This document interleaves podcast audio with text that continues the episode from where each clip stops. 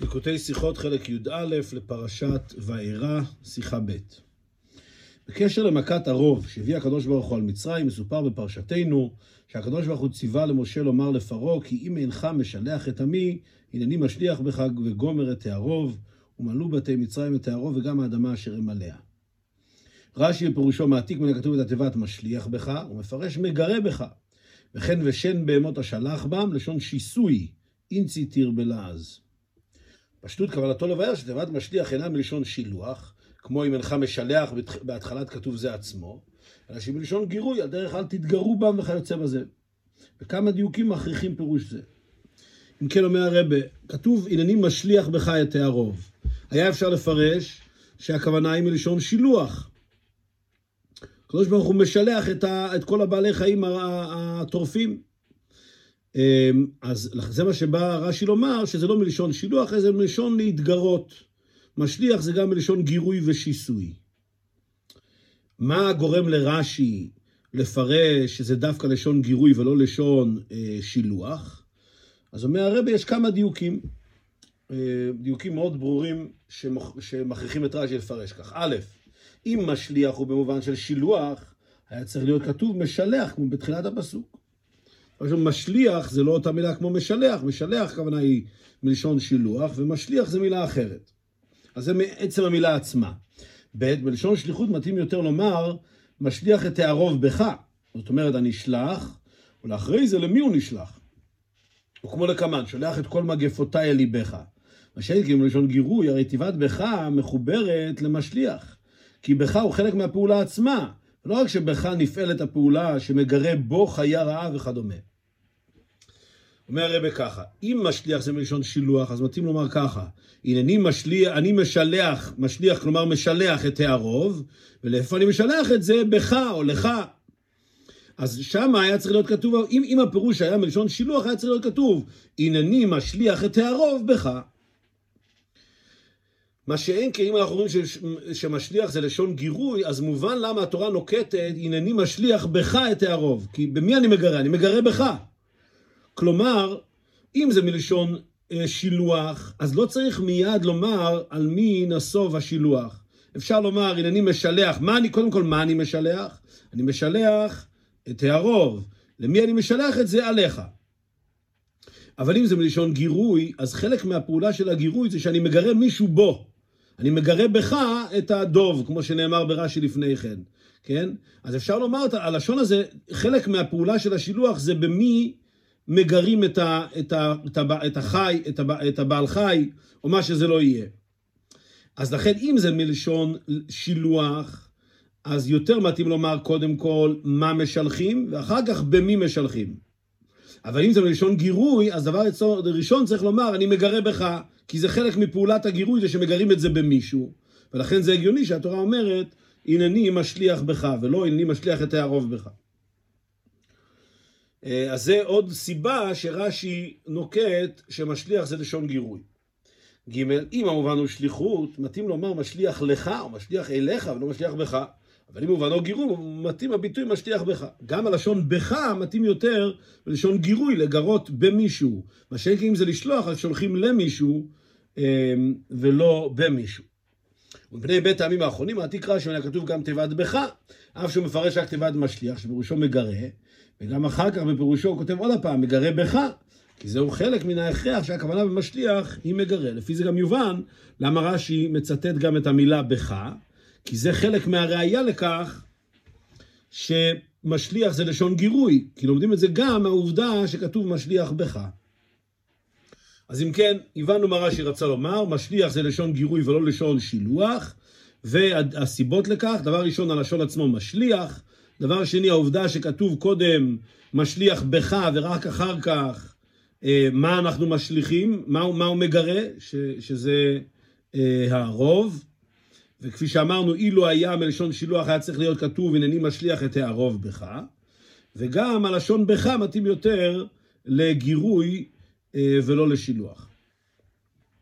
אז עד כאן דברי רש"י ברורים. אמנם, צריך להבין את פירוש רש"י זה, עדיין יש כמה שאלות. א', למה מביא ראיה לפירושו מהכתוב של פרשת האזינו ולא מה שכתוב קודם לזה בפרשת בחוקותיי? והשלחתי בכם את חיית השדה.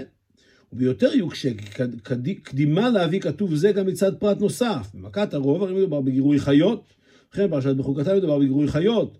על פרשת האזינו לא מפורש, ושאין בהמות השלח בם. שאלה ראשונה, למה רש"י מביא ראייה אה, דווקא מפרשת האזינו, מביא ממרחק לחמו, היה יכול להביא ראייה מפרשת בחוקותיי שהיא קודמת, ויש גם יתרון בזה, כי פרשת בחוקותיי, כמו בפרשתנו, מדובר על בעלי חיים, על חיות. אז uh, מתאים, והשלחתי בכם את חיית השדה. זו דוגמה טובה למכת הרוב. מה שאין בפרשת האזינו כתוב, uh, מדובר על בהמות, ושאין בהמות השלח בם, כמו שכתוב שם ברש"י, שזה היה uh, עניין ניסי. אז uh, למה רש"י מביא מהפסוק המאוחר יותר ושפחות רלוונטי לענייננו, במקום להביא פסוק מוקדם יותר שמדבר גם כן על חיות? ב', לאחר שפירש רש"י שהיא מלשון מגרה, למה לרש"י להוסיף עוד לשון שיסוי? שאין לומר שבלשון שיסוי כוונתו לבאר ולפרש מגרה. כי א', תיבת שיסוי אינה ידועה ומובנת תמיד יותר מתיבת מגרה, ואדרבה, מגרה הוא ביטוי הנמצא כמה פעמים בחומשי התורה, בעוד שלשון שיסוי אינה נמצאת אף פעם בחומש. ב', לפי זה אבל להסמיך לשון שיסוי למגרה בך, ורק אחר כך, אחרי זה לכתוב וכן ושן וכו'. ג', לא היה לו לומר תיבת מגרה ולהסבירה, אלא משסה בך ותו לא. שואל הרי בשאלה שנייה, למה רש"י מוסיף לפרש, מה הפירוש מגרה זה לשון שיסוי. מה מוסיף לנו לשון שיסוי על לשון גירוי? ואדרבה אומר הרבה, דבר ראשון, המילה גירוי מופיעה בתורה. מה שאין כאן המילה שיסוי בכלל לא מופיעה, אז המילה גירוי לכאורה אמורה להיות יותר מובנת מאשר המילה שיסוי. גם אם שיסוי בא לפרש מה זה מגרה, הפירוש הוא משסה, אז היה צריך להיות כתוב מיד אחר כך, אחרי שאומרים, אמ, אחרי שרש"י מצטט אה, אה, מגרה בך, מיד היה צריך להגיד לשון שיסוי, ואז להביא את הראייה וכן ושם מאות השלח בם. אם הוא בא לפרש את התיבה מגרה, צריך להופיע מיד אחרי התיבה מגרה. למה הוא, מפ, הוא מפסיק בראייה בפרשת האזינו? ושאלה שלישית, עוד ראייה שלישית שאין צורך בעצם לפרש את המילה מגרה, כי אז לא היה צריך לכתוב מגרה ואז לפרש הכוונה היא משסה. רש"י יכול פשוט לכתחילה לכתוב מה זה משליח בך, משסה בך. אז מכל זה מובן שהמילה שיסוי לא באה כאן לפרש את המילה גירוי. אנחנו יודעים מה זה מגרה, והמילה שיסוי באה כאן להוסיף איזשהו פרט אחר. אומר הרב, ואין לתרץ שבהוספה זו בא לדייק, אם היות שפירושה של משליח כשלעצמה הוא מגרה, בכל מקום במדינות עידן אין זה גירוי לחוד, אלא גם לשון שיסוי. ולפי זה עדיין קשה, בית הנ"ל, ועוד הגוף המנהלי שהמשמעות כאן הוא גם שיסוי נוסף על מגרה. אולי היה אפשר לומר שבאמת שיסוי יש לזה משמעות שונה מגירוי, והכוונה היא לומר משליח בך, הכוונה היא מגרה בך. וכאן יש כאן איזושהי תוספת, זה לא סתם גירוי, אלא זה גירוי באופן של שיסוי. בוא נאמר שהיה אפשר לפרש כך, ולומר ששיסוי יש לזה איזו משמעות מיוחדת, לא כמו המילה גירוי עצמה. אבל לפי זה צריך להבין שני דברים. דבר ראשון, שוב פעם, למה הוא לא מסמיך? מיד אחרי שהוא כותב מגרה בך, היה צריך לכתוב משסה בך, כי הוא בא לפרש את המילה מגרה. ושאלה נוספת, מאיפה באמת רש"י ייקח את זה? שפה המילה משליח זה לא רק לשון גירוי, אלא יש כאן איזושהי תוספת גם לשון שיסוי. זה מאוד צריך ביור. אז אם כן, חזרנו לשאלה המקורית, שהיא, מה רש"י בא להוסיף בזה שהוא מפרש המילה מגרה בך זה מלשון שיסוי.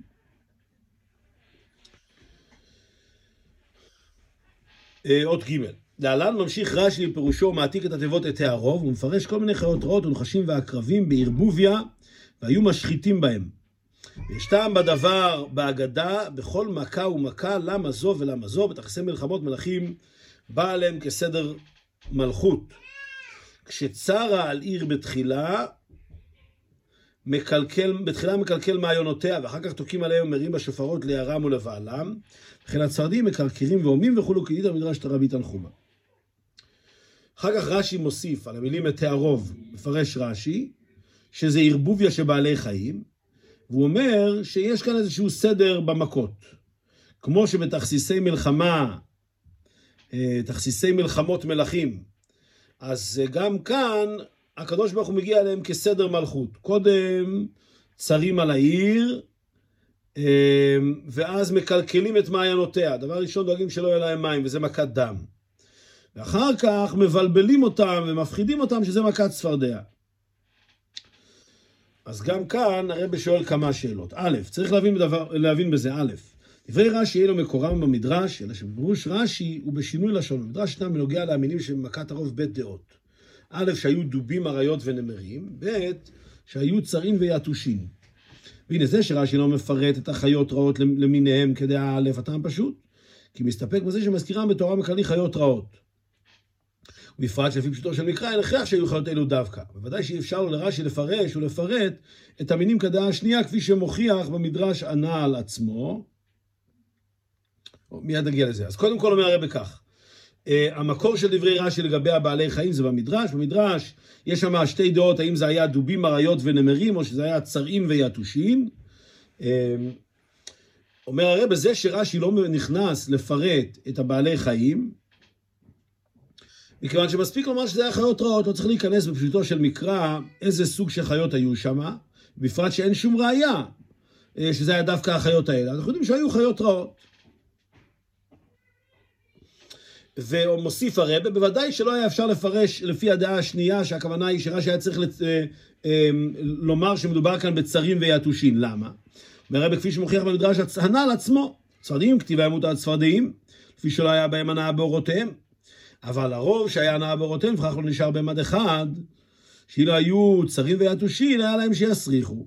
מכיוון שגם רש"י נקט טעם זה בפירושו ולא מתו הארוך כמו שמתו הצפרדעים וכולי, הרי מובן שזהו שולל את הדעה שהיו שם צרים ויתושים. אז מובן, ברור למה רש"י לא מפרט שהכוונה היא לצרים ויתושים לפי הדעה השנייה במדרש, כי באמת רש"י לא סובר כך. מה הראיה שרש"י לא סובר כך? כי רש"י בעצמו מביא את דברי המדרש, שמכת הערוב לא נשארו הבעלי חיים, לא מתו אה, ונשארו שמה, אלא נעלמו מהאזור. למה? מכיוון שהקדוש ברוך הוא לא רצה שיהיה להם הנאה מהאורות שלהם. מכיוון שרש"י מביא את הסברה הזאת, אז מובן שרש"י סובר שמדובר כאן על בעלי חיים שאפשר ליהנות מהאורות שלהם, אז לא מדובר כאן על צרים ויתושים, אלא על בעלי חיים אחרים. אבל רש"י לא צריך לפרש מה, כי הוא אומר חיות רעות.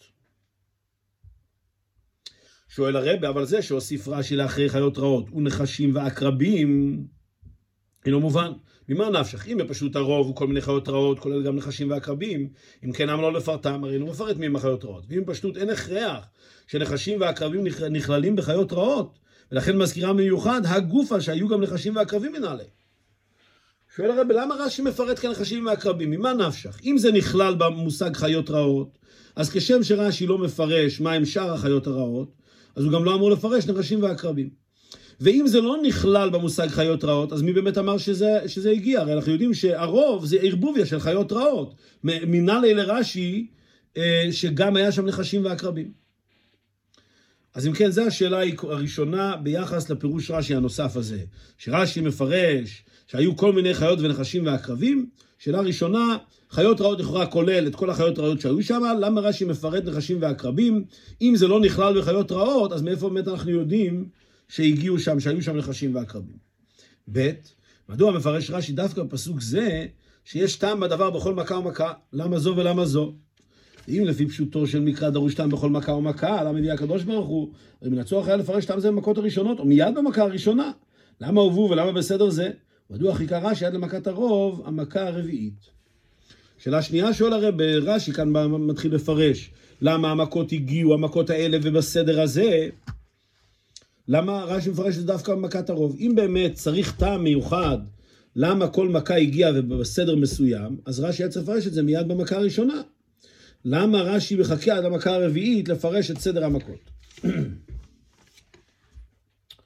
ביחס לשאלה הזאת אומר הרבי, יש מפרשים שבשלוש מכות הראשונות לא צריך רש"י לבאר את טעמן, כי מובן לו מה שכתוב בהן לפני זה, המכות של דם וצפרדע הם בכדי להלקות על, ידי, על ידם את יראתם, כמפורש ברש"י גם מכת דם, ומצרים עובדים לנילוס, לפיכך חילקה את יראתם ואחר כך חילקה אותם. ולכן המכה הראשונה שבה הוכתה יראתן ממש. גם מכת צפרדע, הרי כתיב שרץ היאור צפרדעים. גם ברש"י מפורט, לפי שהגן היאור על משה, חולו לא לקה ידו, לא בדם ולא בצפרדעים. הרי שגם צפרדע מכת היאורי, אלא שלא יירתן ממש הולקטה על ידה, ולכן באה לאחרי מכת דם.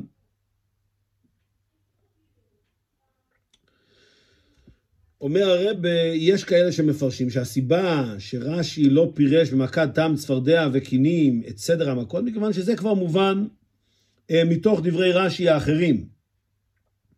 אה, מכת דם כבר רש"י פירש, ש, שמכיוון שזה היה יראתם, לכן הלקה את יראתם. בצפרדעים גם כן הוא, הוא מזכיר שזה היה שרץ היאור צפרדעים, זה גם כן היה איזושהי מכה על היאור, זה היה מכה, אה, מכה ליראתם של, של מצרים. ובנוגע למכת קינים, גם בת טעם הבאתם מוכח מעניינה, כי בא ועל ידה הודו החרטומים ואמרו אצבע אלוקימי. אבל כשהגיע רש"י בפירושו על מכת הרוב, אז הוגשה לו למה מכה זו דווקא, ועל זה פירש הטעם בתכסיסי מלחמות וכו'. אז אומרים המפרשים, גם מכת קינים מובן, מכיוון שמכת קינים זה היה על מנת להפריך את טענת החרטומים שהם גם יכולים לעשות את המכות האלה, מכת החרטומים הם לא יכולו לעשות, הם אמרו אצבע אלוקימי. אם כן, מובן למה היה צריך להיות הסדר של מכת דם צפרדע וקינים. ולכן רק במכת הרוב מתעוררת השאלה מה פתאום עכשיו מכת הרוב, ולכן רש"י רק כאן מפרש. ככה מבארים המפרשים. אבל הרבי יקשה על כך כמה שאלות. אולם פירוש זה לא מובן כלל. א', אם כוונתו של רש"י בהבאת המדרש לבאר בעיקר את טעמה של מכת הרוב, אם כן, איך ייתכן שאת הטעם למכת הרוב לא מביא, אלא שמציין שנמצא בתנחומה, ומעתיק בפירוש את הטעמים שאינם נוגעים לענייננו. אז הרי פלא, אם כל מה שרש"י בא להסביר כאן, זה למה מכת הרוב מופיעה כעת, אז רש"י הרי מצטט מהמדרש רק את הטעמים למכת דם וצפרדע. הוא לא מביא את הטעם שכתוב שם במדרש ביחס למכת הרוב. אבל אם כל השאלה רק התעוררה כאן ביחס למכת הרוב, היה צריך לצטט את החלק במדרש שמסביר למה אחרי דם, צפרדע וקינים מגיע מכת הרוב. וזה רש"י בכלל לא מזכיר. ב' ולאידך גיסא לסברת המפרשים הנ"ל פירוש רש"י תמם שעל גמלוקות הראשונות ידועים ופשוטים. ולכן לא הסבירם רש"י בדרך שאלה למה מכה זו, אם כן מדוע חוזר רש"י מאותם הטעמים ומעתיק מהמדרש טעמים אחרים.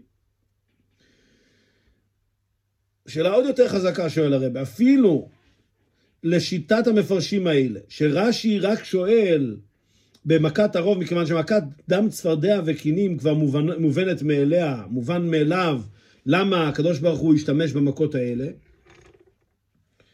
אז למה רש"י שוב פעם מצטט מהמדרש ביחס למכת דם וצפרדע, הוא מביא טעמים, טעמים אחרים, תכסיסי מלחמה, מקלקל מעיינותיה, מבלבל אותם. הרי רש"י כבר אמר טעם אחר. ולכן עד עכשיו לא פירשנו, מכיוון שאתה אמור, רוצה להלקות את יראתם. אז אם כן, רש"י לא רק שהוא לא, לא זו בלבד שהוא לא מפרש את הטעם למכת הרוב, אלא שהוא מצטט שני טעמים הפוכים או שונים ממה שהוא אמר עד עכשיו למכת דם וצפרדע. אז איך הועיל לנו הפירוש רש"י הזה להבין את סדר המכות? ג' לפי פירוש הנ"ל, המשך הדיבור הזה בפירוש רש"י הוא אך ורק ביור טעמה של מכת הרוב לבד. היינו שעניין בפני עצמו ואין לו שייכות זה המשך למה שכתוב לפני זה באותו הדיבור כל מיני חיות רעות. הרי ידוע הכלל, מקום שרש"י מסביר בית עניינים נפרדים בפירושה של תיבה אחת, או תיבות אחדות מהכתוב, אז הוא מעתיק תיבה זו פעמיים לפני כל עניין בפני עצמו. כדי לאלה מכת צפרדע שמעתיק תיבת העתיר עוד הפעם, ועל פי זה גם בן נידן היה לו לרש"י להעתיק את הערוב עוד הפעם בכדי לחלק בין עניין לעניין. עוד דבר, לפי פירוש המפרשים האלו, אין קשר בין תחילת פירושו של רש"י שהרוב הכוונה היא חיות רעות, והמשך פירושו של רש"י, שזה סדר המכות, למה זה ניתן דווקא בסדר הזה. לכאורה זה שני פירושים שונים. הסדר כעת אצל רש"י, זה שתמיד כשרש"י מביא שני עניינים שונים, אפילו אם זה על אותה מילה, אז הוא מצטט את המילה פעמיים, כפי שיש לנו בפרשתנו. קודם הוא מצטט את המילה פעם אחת, מסביר עניין אחד, אחר כך הוא מצטט את המילה שוב פעם ויסביר עוד פרט. היות וכאן, לפי הפירוש שלהם, יש שני דברים שונים. קודם כל, מה זה הרוב? זה חיות רעות. דבר שני, למה סדר המכות? היה צריך רש"י לצטט, שוב פעם, לכתוב את זה בפירוש בפני עצמו, שוב פעם את הרוב, ולהסביר למה המכת הרוב מגיעה כאן. אז אם כן, הרב מודד כאן שלושה טעמים למה הרב לא מקבל את סברת המפרשים, שהסיבה שרש"י מפרט רק במכת הרוב את סדר המכות ואת הטעם למכות האלו דווקא, זה מכיוון שדם צפרדע הכלים היה מובן, ועכשיו רק במכת הרוב התעוררה השאלה. אז אני אומר, זה לא מקובל. כפי שאמרנו, דבר ראשון, למה רש"י לא מסביר אם כן את מכת הרוב עצמה? דבר שני, למה הוא מביא, הוא כן מסביר את מכת דם וצפרדע שונה ממה שהוא הסביר לפני כן, וגם למה הוא לא מפרש את זה בפירוש בפני עצמו, וכל זה מוכח שרש"י בא כאן להגיד משהו אחר. אז חזרנו אם כן אה, לשאלה השנייה כאן, למה אה, רק עכשיו רש"י התעורר בשאלה מהו סדר אה, המכות. עכשיו, בהמשך לש, לשני השאלות הקודמות, שאלנו אם כן שני שאלות על רש"י הזה. דבר ראשון, למה רש"י מצטט נחשים ועקרבים? מה החידוש בנחשים ועקרבים? ודבר שני, למה הוא שואל את סדר המכות רק במכת הרוב? עכשיו הרב ממשיך עם עוד כמה שאלות על פירוש רש"י הזה. ג' ועתה למכת דם, מביא רש"י רק את המשל מבלי להסביר מובנו בנמשל. בשביל במכת צפרדע הוא מוסיף ומפרש עניינו גם בנמשל. וכן הצפרדעים מקרקרים והומים. מהי ביניו? למה כשרש"י מביא מכת דם, הוא אומר שהסדר תכסיסי מלחמה, אז קודם מקלקל מעיינותיה, ואחר כך עושים קולות. אז בנוגע לקולות של לבלבל אותם, רש"י מיד מסביר שהכוונה היא גם הצפרדעים מקרקרים והומים. אבל בנוגע למכת דם, הוא לא מסביר את הנמשל, הוא אומר שמקלקל מעיינותיה, הוא לא אומר וגם כאן הקדוש ברוך הוא קלקל מעיינותיה על ידי זה שהוא הפכם לדם. אז בנוגע למכת דם הוא רק מביא את המשל, מקלקל מעיינותיה. בנוגע למכת צפרדע, רש"י מוצא לנכון גם לפרש את הנמשל. מריעים ותוקים לבלבלם ולירם, אה, כן, ליערם ולבעלם, וגם הצפרדעים מקרקרים והומים. מה אנחנו מוסיפים בפירוש הזה? מה לא היה מובן לבד?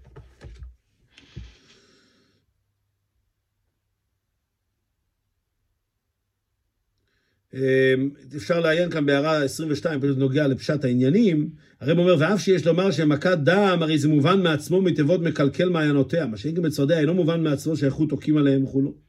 פשטות היה אפשר לומר שלא צריך לפרש לגבי מכת דם שזה, שזה קלקול המעיינות, כי זה הרי בפשטות מה שקרה, היאור הפך להיות לדם.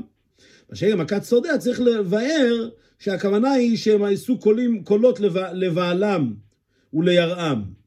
אומר הרב לא, גם זה לא היה צריך לפרש, כי רש"י כבר פירש לפני כן, בתוך מהם נכנסים ומקרקרים. רש"י כבר הסביר שהם היו עושים קולות וגורמים להם לפחד ובהלה. אז אה, גם זה מובן מאליו. ד', מה שרש"י מקדים ויש טעם בדבר, בדבר באגדה, מובן שאין הפירוש לפי פשוטו של מקרא. ולכאורה, הרי טעם זה שהקדוש ברוך הוא מתכסה מלחמות וכולו בא עליהם, הוא עניין המתיישב גם בפשטות, מובנו של המקרא. למה רש"י קורא לזה פירוש באגדה? לכאורה זה גם בפשטות. הקדוש ברוך הוא בא עליהם לפי סדר מסוים, כמו שעושים בתכסי מלחמה. למה רש"י מגדיר את זה כאגדה ולא כדבר שמובן בפשוטו של מקרא? ה', hey, למה מסיים רש"י כדאית המדרש רבי תנחום, הרי אין דרכו של רש"י לציין למקור לדבריו, אם לא במקום שזה נוגע לפירוש הכתוב, ומה נפקא מינה כאן?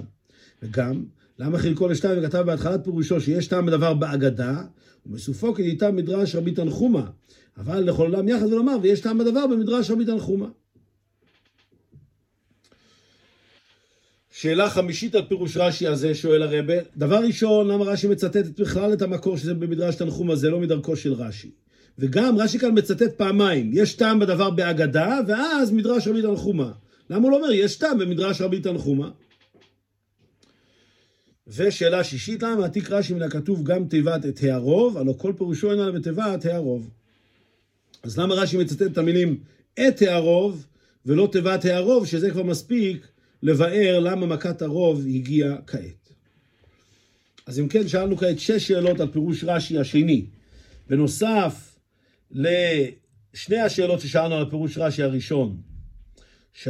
שוב פעם, הפירוש רש"י הראשון אמר שמשליח זה מלשון לגרות, ועל זה שאל הרבה למה הוא מביא ראייה מפסוק רחוק, מפרשת האזינו, וגם מה הוא מוסיף בזה שהוא מסביר שלגרות הכוונה היא לשסות. זה שני השאלות על הפירוש רש"י הראשון. אחר כך נוסף לזה עוד שש שאלות על פירוש רש"י השני. דבר ראשון, למה הוא מצטט דווקא נחשים ועקרבים? דבר שני, למה דווקא במכת הרוב הוא בא להסביר את סדר המכות ולא במכות שלפני כן, והרי דוחק כאן את פירוש המפרשים. שאלה שלישית, למה רש"י מבאר את המשל והנמשל במכת צפרדע דווקא, שבמשל המלך אה, גורם לבהלה על ידי קולות, ובנמשל על ידי הצפרדעים, ואילו מכת דם הוא לא מפרש את הנמשל. שאלה רביעית הייתה, אה, למה רש"י קורא לזה אגדה, לכאורה זה מובן גם בפשוטו של מקרא. שאלה חמישית, למה רש"י מצטט כאן את המקור, ובשני אופנים, באגדה מדרש רבי תנחומה. ושאלה שישית, למה רש"י מצטט את המילים את הערוב, ולא מסתפק במילת הערוב. אז אה, זה, אלה שמונת השאלות שהיו לנו כאן. אומר הרב הביאור בכל זה הוא. בכל מכה ומכה, בין אותם שלפני מכת הרוב ובין אותם שלאחריה, הרי פורענותה ותוכן עונשה מובן וניכר, אם מתוך דברי ההתראה שניתנה לפרעה לפני הבאת המכה, או באותה המכות שלא קדמה להם התראה, מתוך דברי הקדוש ברוך הוא למשה בעת שציווהו לעשות הפעולה להביא את המכה. היינו שיודעים מהי ההכאה קודם שלומדים אחר כך מהבאתה בפועל.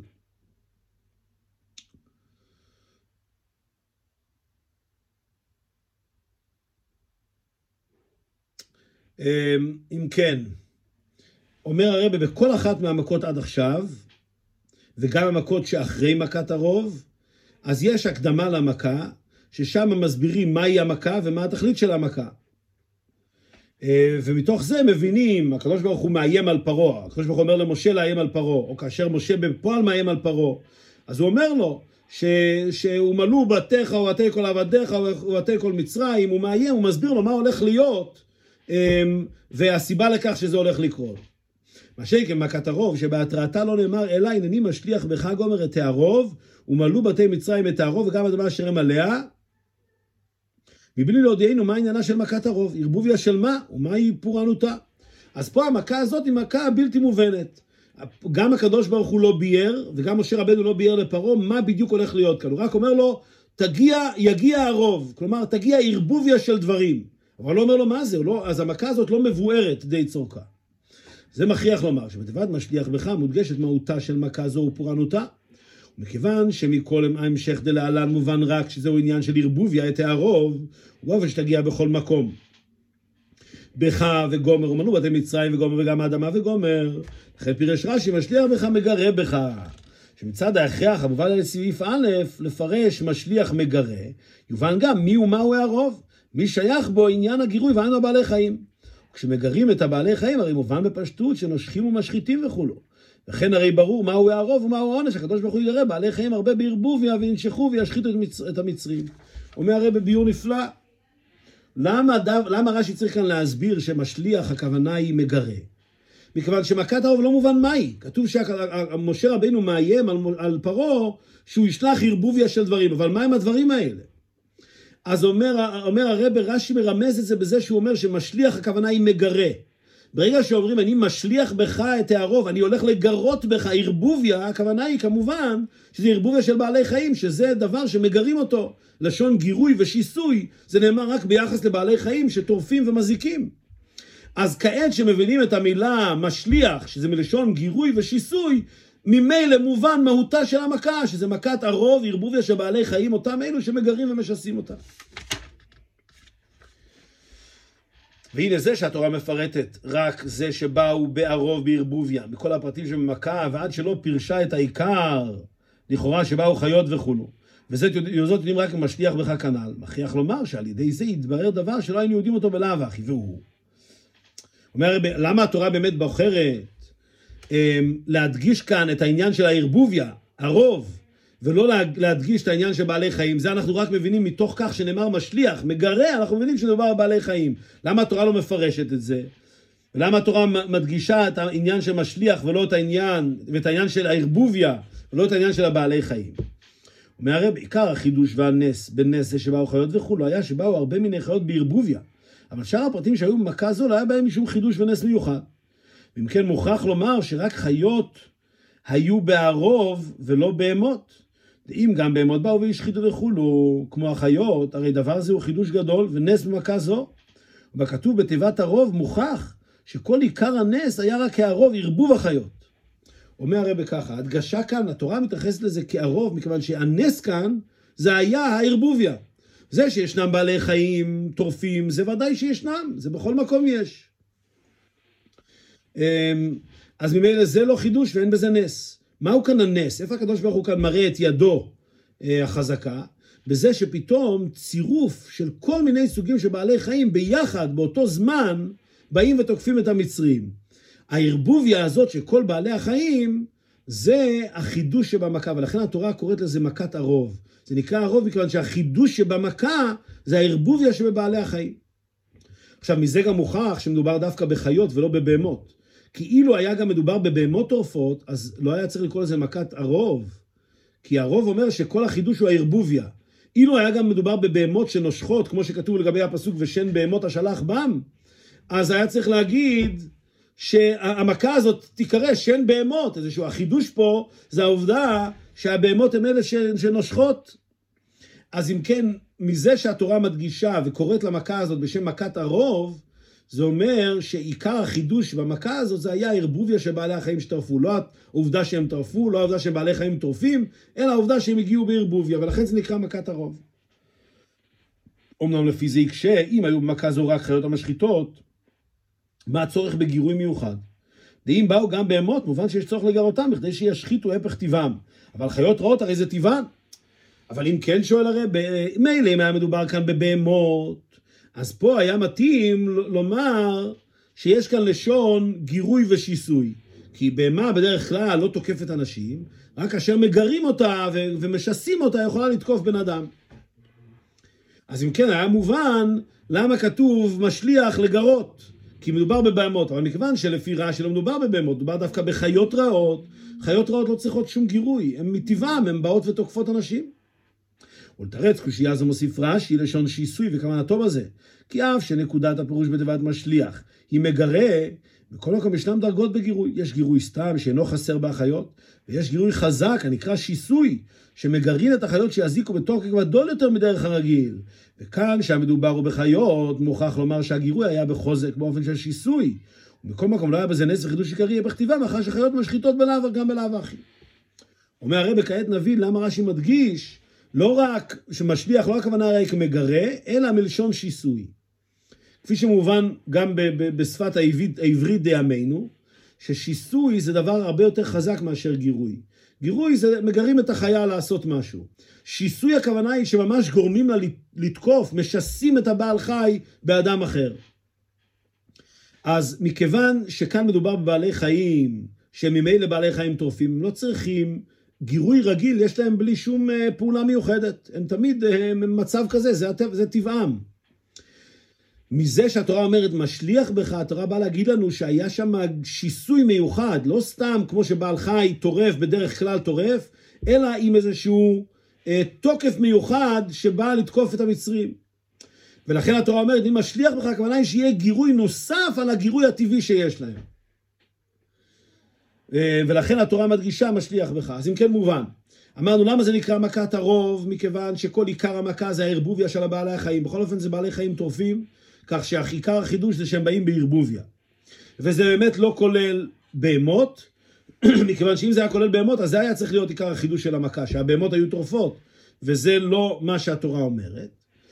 אה, אם מדובר כאן בחיות טורפות, אז למה צריך כאן את החידוש שגירו אותם, לכאורה זה דבר טבעי אצלם, הן כבר מגורות ועומדות. על זה אומר רש"י, שלא סתם גירוי, מדובר פה על שיסוי, כלומר שהם הגיעו באיזשהו תוקף מיוחד לבוא ולתקוף, אה, וזה מה שהתורה כאן מדגישה. ולכן מביא רש"י ראיה מהפסוק ושן בהמות השלח בם. ולא מהפסוק של בחוקותיי, כי בתחילה מפרש רש"י נקודת הפירוש בתיבת משליח שהיא מגרה. על זה מביא ראיה מהפסוק המדבר בבהמות, שבם שייך עיקר עניין הגירוי, מאחר שמצד עצמם אינם שייכות להשחית ולהזיק. ולאחרי שפירש העניין בכללות, הוסיף רש"י לפרש שבנידון דדן גירוי היה באופן של שיסוי, כי גירוי באופן הרגיל אין צורך בחיות. עכשיו נבין שני דברים. דבר ראשון נבין למה רש"י מביא דווקא הפסוק ושם בהמות השלח בם. כי הפסוק ושם בהמות השלח בם מדגיש שהשלח זה לשון גירוי. כי בהמות באמת חייבות שיהיה איזשהו גירוי מיוחד בשביל שיתקפו, אחרת הן לא תוקפות. אז כאשר התורה אומרת ושן בהמות השלח בם, זה מדגיש עוד יותר שמדובר כאן על איזשהו גירוי מיוחד, כפי שיש לגבי בהמות, שהבהמות תוקפות רק כתוצאה מגירוי מיוחד. אז אם כן, מביאים את הפסוק דווקא מבהמות ולא מחיות, כי זה בא להדגיש עד כמה שמדובר כאן על איזשהו גירוי מיוחד. אחר כך מוסיף, אחרי שרש"י מביא את הראייה מהפסוק, הוא אומר עכשיו, שאנחנו יודעים כבר שהיה כאן גירוי, לכאורה למה צריך כאן גירוי? הרי מדובר כאן בחיות ולא בבהמות. אז על זה מוסיף רש"י שזה לשון שיסוי. כאשר מדברים על חיות, אז אמנם גירוי טבעי כבר יש להם, אבל כאן מדובר בגירוי מיוחד שזה לשון שיסוי. אז מובן גם למה רש"י מביא את הפסוק ושם בהמות השלח בם, כי שוב פעם, עיקר עניין הגירוי זה דווקא מופיע ביחס לבהמות, כי הם, הן אלה שצריכות גירוי מיוחד, ומובן גם רש"י, למה רש"י מפריד בין הפירוש של המילה גירוי לשון שיסוי בפסוק ושם אמות השלח בם. כי יש כאן שני דברים שונים. קודם כל שהיה כאן גירוי כמו שיש בבהמות, ואחר כך להסביר מה הגירוי הזה, מה עניינו של הגירוי הזה ביחס לחיות. עניינו של הגירוי זה שיש להם תוקף מיוחד לשון שיסוי. הוסיף הרב, על פי הנ"ל יובן שמה שרש"י ממשיך בפירוש תיבות את הערוב, כל מיני חיות רעות ודרשים ועקרבים בערבוביה, והיו משחיתים בהם, אין עיקרו לפרט מי היה בערוב, כי זה מבואר גם בתיבת משליח בך. אלא שעיקרו בא לומר, שכוונת הכתוב בתיבת הערוב היא שבאו בערבוביה, וכי זהו הנס והחידוש היחידי שהיה במכה זו נוסף, נוסף על עצם המכה. כיוון שצריך לכתוב שבאו בערבוביה, עושים גם כל מיני חיות רעות ודרשים ועקרבים. כי בזה מפרש את הערבוביה שהייתה במכה זו.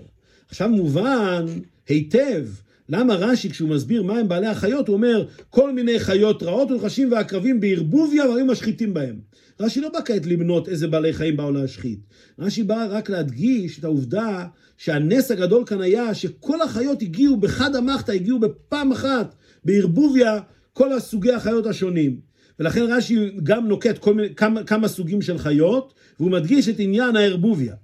ולכן מעתיק גם תיבת את הערוב, אשר בזה מוסיף הכרח לומר שעיקר החידוש היה שבא בערבוביה.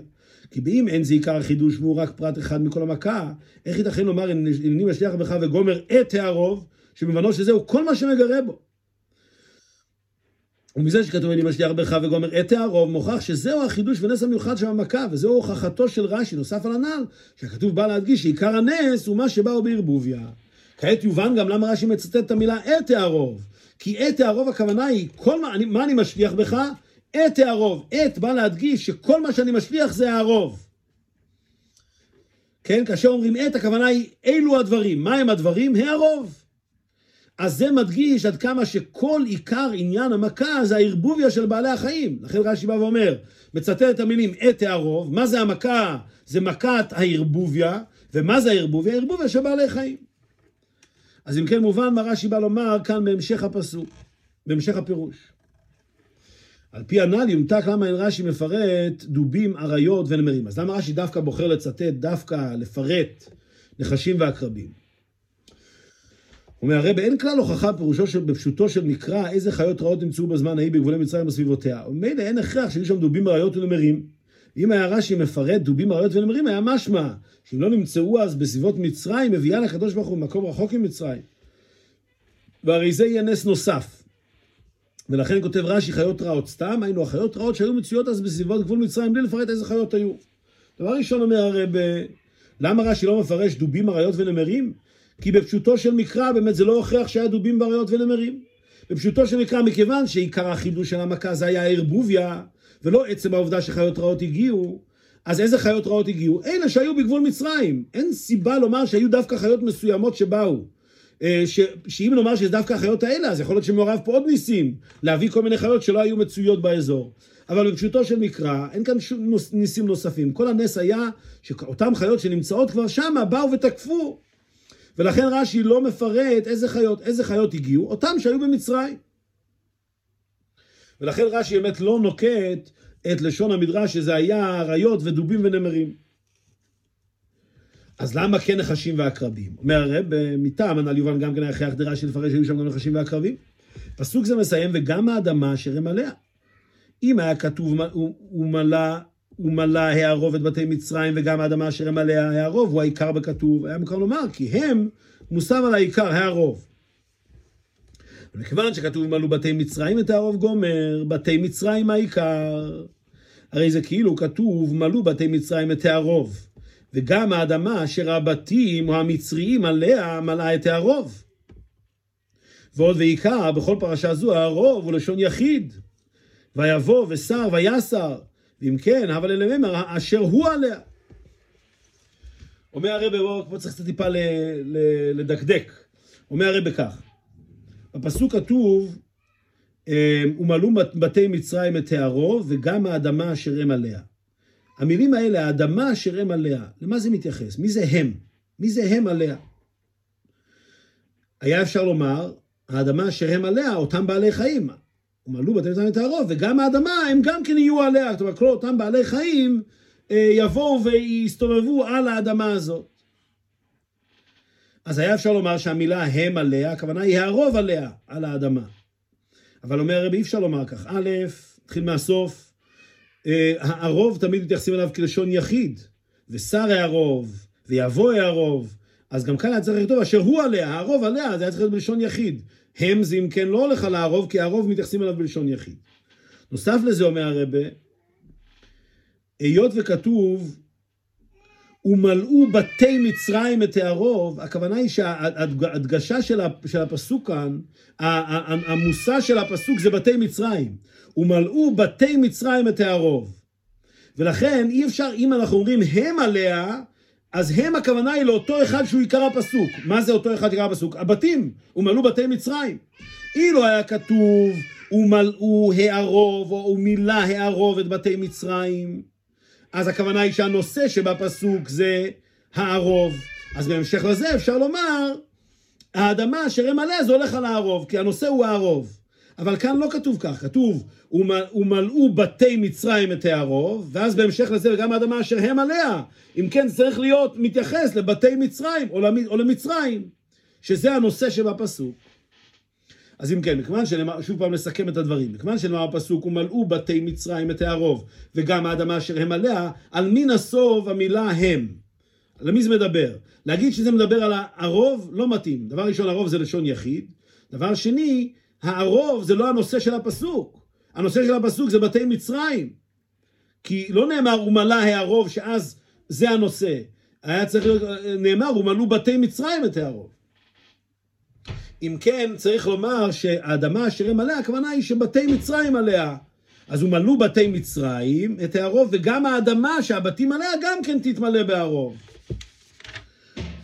אומר הרב בעל כוכך, צריך לומר פשוטו של מקרא, שהכוונה באשר הם עליה היא לבתים או למצריים, שלא רק ימלא הערוב את הבתים, אלא ימלא גם את האדמה שהבתים והמצריים עומדים עליה, המצרים עומדים עליה. שהרוב יהיה גם בתוך האדמה.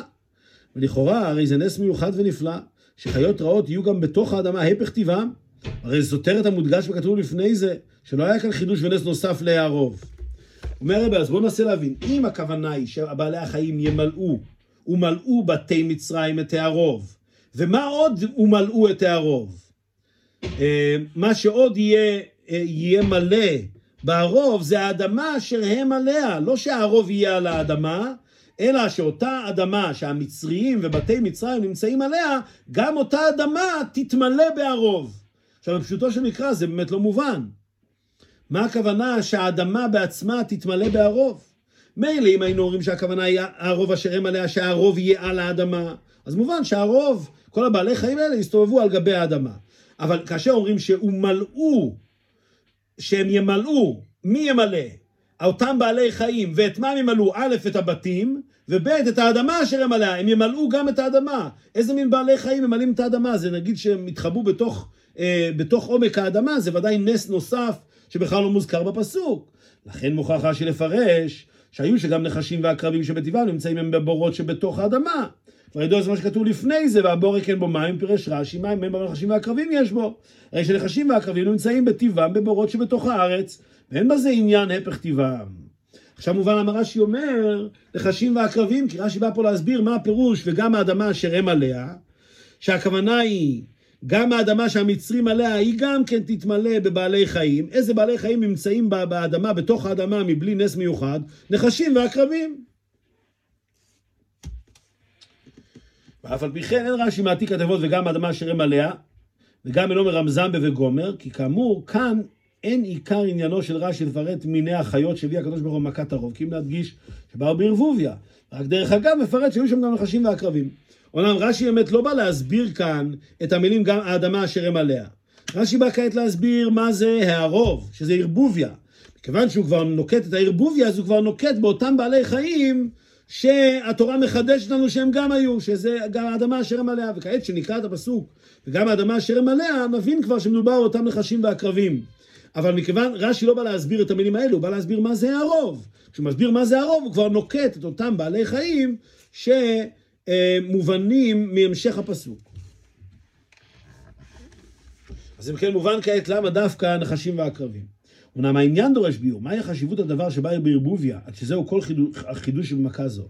למה באמת זה דבר כזה עיקרי וחשוב, שהמכות, שה, שהבעלי חיים באו בערבוביה?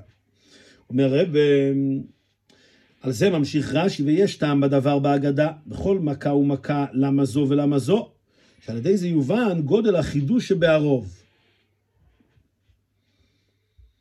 עכשיו נבין מהו החידוש דווקא במכה הזאת, שעניינה הוא ערבוביה, זה נבין מתוך אותם תכסיסי המלחמה. תכסיסי מלחמות מלכים בא עליהם חולו, אחר כך תוקעים עליהם ומריעים בשופרות לארם ולבעלם, מבחינת צפרדעים מקרקרים והומים וכולו. נמצא איפה שאחד מעיקר תכסיסי מלחמה הוא לעשות פעולות לירם ולבעלם. ועל דרך זה הוא מכת הרוב. טעם שהביא את החיות בערבוביה כדי לירם ולבעלם, כי כאשר החיות כל מין לעצמו אין הבעלה גדולה כל כך. אבל כשבאים הרבה חיות מהרבה מינים ובערבוביה, אז הבעלה והעירה הגדולות ביותר. מכיוון שכוונתו לבאר גודל החשיבות של ערבוביה, לכן מביא רש"י טעם זה של המכות כאן. ובהמשך למה שכתוב לפני זה באותו הדיבור, הוא מביא רק טעם של בית מכות הראשונות, היינו רק עד לטעם מכת צפרדע ולא יותר, כי בעיקר למכה זו מתכוון רש"י באביו מדרש זה. אומר הרב, כעת נבין. רש"י היה קשה לו, למה, מה, מה עניינה של המכה הזאת, שבעלי חיים באים בערבוביה, מה, למה ההדגשה כאן זה על הערבוביה? ממה נפשך? אם רוצים להכות את המצרים, היה אפשר להביא בעל חי אחד, אה, אריות או דובים, שהם יבואו ויכירו את המצרים. למה התורה דווקא, הקדוש ברוך הוא דווקא בחר שיהיה ערבוביה של בעלי חיות? וזה מה שבא רש"י לומר, שלכן הוא מביא את ההסבר לגבי מכת דם וצפרדע מתכסיסי מלחמות מלכים. ושם אנחנו יודעים שעניין עיקרי זה לירם ולבעלם, ולכן מה מבהל, מבהיל אנשים יותר? כאשר יש בעל חי, אפילו אם זה בעל חי שתוקף והרבה ממנו, אבל אין עדיין בהלה ויראה כמו שמגיעים הרבה סוגים של בעלי חיים ביחד. זה מה שיוצר בהלה, זה מה שיוצר בלבול. אמ, ולכן אומר רש"י, הסיבה היא שהתורה מדגישה דווקא הערוב, זה מכיוון שאחד מתכסיסי המלחמה זה להבהיל את האויב. ואיך מבהילים את האויב? על ידי זה שמגיעים מכל מיני סוגים וכל מיני כיוונים, דברים שונים, זה מה שיוצר את עיקר הבהלה. לכן רש"י מצטט דווקא ביחס למכת דם וצפרדע, כי הוא רוצה להגיע לנקודה של מכת צפרדע. תכסיסי מלחמה, איפה רואים שזה תכסיסי מלחמה? קודם כל מזיקים לנערות, ואחר כך יש אה, מריעים ותוקים בשביל להבהיל אותם, וגם כאן עניין, העיקר העניין זה מכת צפרדע, שבאו להבהיל אותם. ממילא יובן גם כן עניינה של מכת הרוב, שהיא גם כן להבהיל אותם. אז לכן מובן למה רש"י ציטט דווקא לגבי אה, דם וצפרדע, ודווקא הדגיש את מכת צפרדע, כי כל העניין שנוגע לענייננו, זה העובדה שעל ידי הרוב אנחנו גורמים לבהלה אצל האויב. ומילא מובן גם כן למה מפרש רש"י הנמשל רק מכת צפרדע, כי רק על ידי הנמשל דמכה זו יודעים שבמכות היה עניין של הרם לבעלה. ואף על פי כן מוכרח רש"י להקדים, שטעם זה נאמר בהגדה, אף שגם בפשוטו של מקרא יש מקום בסברה זו כנ"ל, סעיף ג', כי בפשוטו של מקרא כבר ידועים טעמים אחרים מכות אלו. מכות דם וצפרדע להלקות יראתם, מכת כלים להראות לחרטומים שאצבע אלוקים היא כנ"ל. לכן מקדים רש"י טעם זהו בהגדה, אבל בהגדה זו יובן הטעם למה הביאן בערבוביה, כי הרי אין טעם זה יותר לפשוטו של מקרא, אלא שאינו מוכרח. מה שאין כאן טעמים הנ"ל, מוכרחים הם כל אחד במקומו. אומר הרב, כעת נבין למה רש"י מדגיש שהטעם הזה הוא בהגדה ולא בפשוטו של מקרא, מכיוון שהטעמים למכת דם, צפרדע וקינים, יש לנו כבר בפשוטו של מקרא, רש"י כבר אמר. שדם זה להלקות יראתם, וגם צפרדע זה להלקות יראתם, וקינים זה בשביל שיגיעו למסקנה שאצבע אלוקים היא. אז לכן, אילו זה היה בפשוטו של מקרא לכתחילה, זה היה יוצר כאן בלבול. רש"י כבר אמר לנו טעמים אחרים בפשוטו של מקרא. לכן אומרים, יש כאן טעם בהגדה ביחס למכת דם, צפרדע וקינים, אבל הטעם האגדתי הזה, הוא יכול להסביר לנו את מכת הרוב גם על פי פשוטו של מקרא.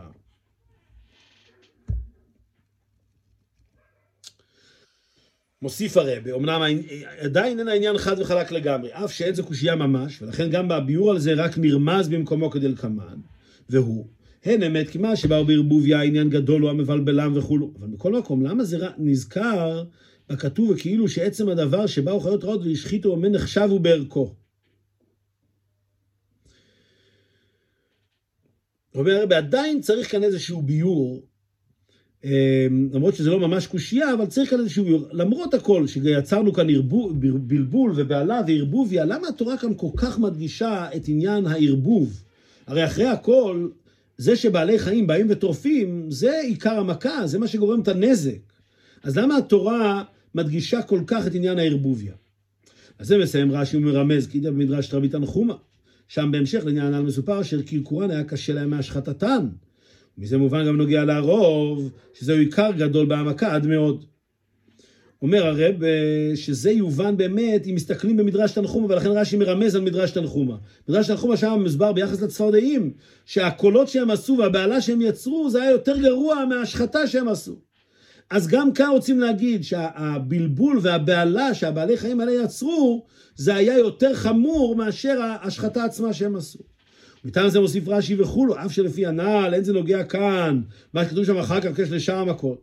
כי אין כוונתו ב"וכולו" לטעם שאר המכות שם במדרש, אלא מה שכתוב, קרקורן היה קטן הקשה להם בהשחתתם. לפי זה מובן למה רש"י, אחרי שהוא מצטט את המדרש, הוא מוסיף את המילה "וכולו", לומר לנו שאם בהמשך עיון בדברי המדרש, יובן גם כן עוד עניין במכת הרוב. אמנם זה לא עניין שהוא קשה בפשוטו של מקרא, ולכן רש"י לא טורח לצטט את זה מהמדרש, אבל מכיוון שעדיין לא חד וחלק לגמרי, כפי שהרב אומר כאן, אז הוא אומר, אם תעיין במדרש, תבין למה זה דווקא נקרא בשם הרוב, מכיוון שעיקר העניין כאן זה הבעלה והקרקור, כמו שהיה במכת צפרדע. על פי האמור לאל, שעיקר הטעם לגימל המכות הראשונות בפשוטו של מקרא אינו טעם המדרש, כי אם להלקות יראתם או להראות לחתומים שאצבע אלוקים מי, יובן עוד עניין. מכת הרוב כתוב אחר כך, והפליתי ביום את ארץ גושן אשר עמי עומד עליה, לבלתיות שם הרוב וגומר, שאצל בני ישראל לא הייתה מכת הרוב. וקשה, למה לא כתוב בגימל המכות הראשונות שלא לא היה יוצא בני ישראל? ואם הדבר פשוט ומובן, מדוע מפרשו הכתוב מכת הרוב? אומר הרבה, עוד דבר שצריך להבין. אנחנו הסברנו מקודם שעיקר הטעם למכת דם צפרדע הקינים זה לא הטעם שמובא במדרש, שזה תכסיסי מלחמה, אלא להלקות יראתם ולגרום להם שיבינו אצבע אלוקים היא. לפי זה אומר רבי יורן עוד, עוד שאלה. יש שאלה למה דווקא במכת הרוב התורה מדגישה והפליתי ביום ההוא את ארץ גושן, שיש אה, הבדל בין, בין, אה, בין בני ישראל לבין המצרים. למה במכות הראשונות זה לא כתוב במפורש בפסוק? אומר הרב אבינו, בעניין זה ישנם כמה דעות. אבן עזרא כותב, ולפי דעתי כי מכת הדם והצפרדים והקנים היו, היו, אה, הייתה כוללת המצרים והעברים כולו. ואלה השלוש מעט הזיקו. רק מכת הערוב שהייתה קשה, השם הפריש בין המצרים ובין ישראל. אז האבן עזרא באמת אומר ששלושת המכות הראשונות סבלו מהם גם היהודים וגם המצרים. אמ, למה? מכיוון שהנזק שלהם היה מועט, רק מכת הרוב, שהנזק שלה היה גדול, אז פה כבר התורה מדגישה שהיה הפרדה בין בני ישראל לבין המצרים. אמנם הרדווז בתשובתו כותב, ומה שכתב הרב אבן עזרא, כי מכת הדם והצפרדים והקינים הייתה למצרים לישראל, אסור להאמין דבר הזה. כל זה שהכתובים מורים להפך. ולא יכלו מצרים לשתות מן העם היאור, ויחפרו מצרים מסביבות היאור. משמע אבל ישראל היו צריכים לזה, כי היו שותים ממימי היאור. צפרדים כתיבו בך ובעמך וגומר, ושר הצפרדים ממך ומבתיך ומעבדיך ומעמך וגומר. משהו שלא היו בישראל.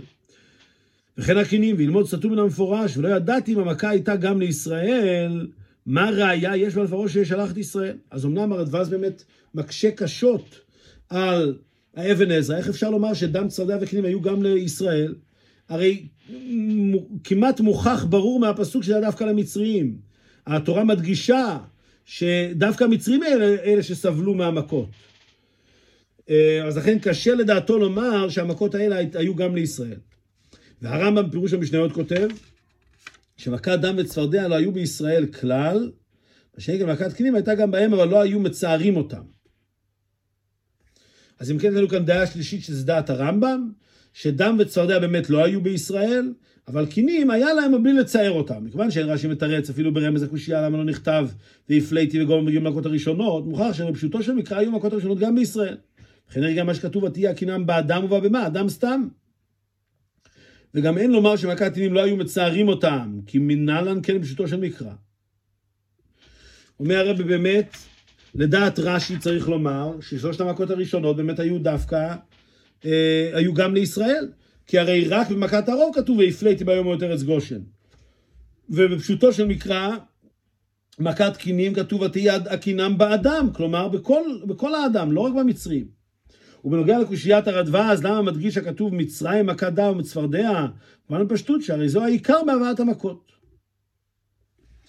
אומר הרב זה שכתוב בפסוק שזה דווקא המצרים האלה שסבלו מהמכות, מכיוון שהעיקר כאן זה היה קודם כל להכות אותם. הקדוש ברוך הוא הביא את המכות האלה בשביל המצרים, אז לכן התורה מדגישה שהמצרים הם אלה שסבלו, אבל באמת אפשר לומר בשיטו של מקרא, שגם היהודים קיבלו את המכות האלה. אבל קושייתו האחרונה קשה באמת לכאורה. אם המכה הייתה גם לישראל, מה ראה יש בה לפרעה שישלח את ישראל? וגם למה באמת היו המכות גם בישראל? זה עצמו צריך להבין. למה הקדוש ברוך הוא כן ייתן מכות כאלה שגם יכו בישראל, ואיך ילמדו מזה המצרים שהמכה היא מכוונת דווקא אליהם? אולם על פי הנ"ל מובן, מכיוון שאת שתי המכות הראשונות פירש רש"י שהביא הקדוש ברוך הוא בשביל להלקות יראתם, הרי מובן שכאשר יראה פרעה שהעבודה זרה שלו לוקה, יקוים בו בזאת תדע כי אני השם. לפי רש"י אומר רבי הדבר מובן היטב, למה שהמכה הזאת תהיה מכה כוללת? כי מכת דם וצפרדע זה היה רק להלקות את היראה, להראות, להכות את העבודה זרה של המצרים. אז פה אין שום עניין שזה יהיה דווקא למצרים ולא לישראל, כי כל העניין פה זה שהעבודה זרה תלקה, והעבודה זרה לקטה ולקטה בשלמות. וגם אם בני ישראל יסבלו מזה, לא תוקטן על ידי איזה הלקאה בעבודה זרה שלו. זה שבני ישראל גם סבלו, זה לא מחליש את העובדה שאותה עבודה זרה כעת לקטה. העבודה זרה, היאור, הפך להיות לדם. ואדרבה, מטעם זה עצמה היה מוכרח שתהיינה בית מכות אלו גם במים חולו של בני ישראל, כי מכיוון שעל ידי זה הילקה יראתם, הנה בכל מקום שנמצאת יראתם הייתה צריכה להיות המכה שם, אם לא כן לחשוב פרעה שחלק זה מהעבודה זרה שלה נמצא בגושן, וכיוצא בזה גדול יותר חשוב מהקדוש ברוך הוא. אומר הרי באדרבה, עכשיו מובן למה, למה בני ישראל היו צריכים גם ללקוט במכה הזאת של דם וצפרדע, מכיוון שבאו כאן ללקוט את היאור, אז אילו יצויר שבאזור של בני ישראל היאור לא היה לוקה, אז, אז זה לא היה, לא היה שלמות העניין של להלקוט את יראתם. הפרעה היה יכול להגיד שהנה העבודה זרה לא לקטה לגמרי, יש פה מקומות שהקדוש ברוך הוא כביכול לא הצליח להעניש את העבודה זרה שלו. ולכן זה היה צריך להיות שכל היאור ילקה בשלמות. אז אם כן, כעת מובן, מובנת שיטתו של האבן עזרא. וכך גם משהו בפירוש רש"י, שבאמת מכת דם וצפרדע היו גם לבני ישראל, מכיוון שעיקר העניין כאן היה להלקות את העבודה זרה, וזה היה צריך להיות בשלמות. מה ביחס למכת קינים? אומר הרב, אבל זה מכת קינים. מכיוון שהכוונה הייתה שעל ידי אירוח חתומים שאצבע אלוקים היא, הרי הכרח שתהיה בלתי מוגבלת. בכל ארץ מצרים, כי בלאו הכי היה מקום לומר שנעשית על ידי מוגבלים על ידי בני אדם, משה ואהרון שחרטומים הם, כמו שאמרו בבית מכות הראשונות. ואף שחתומים מצרים לא יכלו לעלות תקינים, הנה גם משה ואהרון לא יכלו לעלותם אלא לשטח ואנשים מסוימים. אלא שבזה גדולים יותר מחתומי מצרים. לכן הייתה מוכרחת להיות בכל מקום גם בבני ישראל. מה שהגל מכת הרוב שלא היה הכרח לזה נאמר ויפליתי וגומר. אומר הרב כך, לגבי מכת קינים, מכיוון גם כאן הרעיון זה, זה לא המכה, זה לא עצם ההכאה והצער שזה יגרום, אלא זה ההוכחה. במילים אחרות, הרב אומר, בכל שלושת המכות הראשונות, אנחנו באים להראות למצרים שהיראה שלהם היא חוטפת מכות, כלומר העבודה השטרה שלהם לא שווה שום דבר, ושאצבע אלוקים היא. לא באנו כאן לה, לה, לה, לה, להכאיב, אה, להכאיב בגשמיות, אה, כמו שבאנו להראות את עיקר העניין, שהעבודה הזרה שלהם לא שווה, ושאצבע אלוקים שהקדוש ברוך הוא מנהל את העולם. אז לכן מכת דם וצפרדע, העיקר זה היה לראות שהיאור לוקה, ולכן לא משנה, זה צריך לכלול גם את בני ישראל. גם בשביל להראות אצבע אלוקים היא, לא רוצים שתיראה איזשהו אזור שמישהו יכול לבוא ולהגיד, או, oh, פה זה לא היכה, יש כאן אנשים שיכולים להתגבר על המכה הזאת, וזה היה נותן איזשהו כוח, איזשהו טענה למצרים. אז במכות האלה היה צריך להיות באופן שלא יהיה שום טענה ומענה, שלא יכולו לתרץ שום תירוצים. ואחרי שגם כשזה הגיע למכת קינים, פתאום רואים שכל מצרים חטפה קינים כתוצאה מדברי משה רבינו. זאת אומרת, שיש לו שלטון מוחלט. בכל מה שקורה, גם ביחס לבעלי חיים קטנים שהחתומים לא יכולים לעשות. ולכן זה היה צריך להיות דווקא בכל הארץ, ושלא יישאר מקום פנוי מהקינים האלה, בשביל שלא יחשבו שיש כאן איזושהי הגבלה בעניין. הנה, יש כאלה שניצלו מהקינים. למרות שזה תירוץ דחוק, כי רק בני ישראל יהיו אלה שניצלו מהקינים, אבל למרות זאת, עדיין יכולים המצרים להיתפס לדבר הזה, שהקינים לא ייכו בכל מקום, ממילא זה ראייה שזה לא מכה מוחלטת, שיש איזשהו כוח שיכול להתגבר על זה.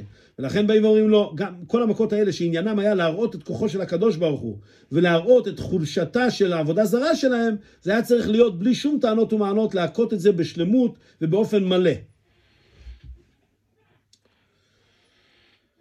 מסיים הרי בפנימיות העניינים יש לומר, הטעם מה שהיה והפלית דווקא מכת הרוב. בגין המכות הראשונות לא היה מן הצורך להפריש את בני ישראל והמצרים, כי אף אם גם היו המכות בישראל, לא היה עולה על הדעת חס שלום על ידי שאפשר לבני ישראל להתערב עם המצרים. מה שאין גם מכת הרוב, שיראה הקדוש ברוך הוא את הבעלי חיים, היה אז מקום למחשבת חוץ, שכאילו הסיר הקדוש ברוך הוא את כל המחיצות, כמו שהסיר את המחיצה בין חיה לחיה, נחש ועקרב. ואין נפרץ גם הגדר בין ישראל לעמים להבדיל. אז חפץ הקדוש ברוך הוא להראות שהמחיצה קיימת גם בשעה זו. ולכן והפליתי ביום ההוא גומר, אשר עמי עומד עליה גומר, ושמתי בדוד לעמי ולעמך. אומר הרב, כעת נבין בפנימיות העניינים, למה דווקא במכת הרוב היה את ה... הפליתי את ההפרשה וההבדלה הזאת בין ישראל למצרים. כי מכת הרוב בעצם עניינה זה הערבוביה. אז מכיוון שאנחנו נמצאים במכת הרוב, היה אפשר לחשוב שהמכה הזאת מרמזת על איזשהו ערבוביה בלי שום הגבלה, וברגע שכבר יש ערבוביה, אז אפשר כבר להגיע חלילה גם לערבוביה בין ישראל לעמים. אז דווקא במכת הרוב, שהיא עוסקת בעניין של ערבוביה, התורה באה ומדגישה, והפליתי ביום ההוא, שגם כאשר יש הרוב ויש ערבוביה מבעלי חיים אחרים, עדיין ההפרדה בין ישראל לעמים נשארת בכל תוקפה. וההוראה מזה מובנת בפשטות, דווקא בשעה של ערבוביה בעולם, ובזמן אשר פצעו גדרו של עולם באופן שלא היה לו עולמים, יש צורך מיוחד לחזק את המחיצה של בין ישראל לעמים.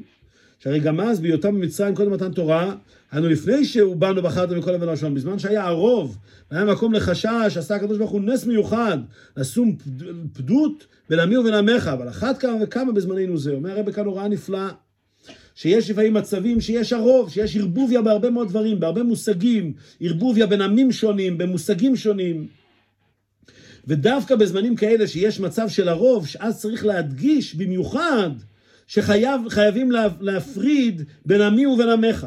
זאת אומרת, יש כאן הוראה לכל הדורות הבאים, שדווקא כאשר יש מכת הרוב, יש מכה של ערבוביה, שאין מחיצות ואין הבדלות ואין הגדרות, דווקא פה צריך לבוא ולהדגיש את עניין המחיצה שבין ישראל לעמים. ועניין ההבדלה ועובדות זו היה בנגיע לכל אחד ואחד מבני ישראל.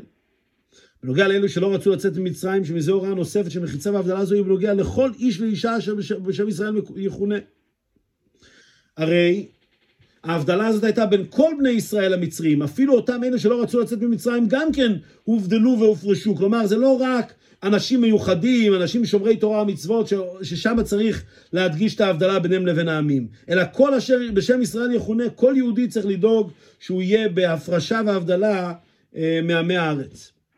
כאשר בני ישראל יחזקו מחיצה זו, לא תהיה שום מחיצה ודבר המבדיל חס ושלום בין הקדוש ברוך הוא ובני ישראל. ככל שהמחיצה בין ישראל לעמים תהיה חזקה יותר, כך המחיצה בין ישראל לקדוש ברוך הוא תהיה פחותה יותר.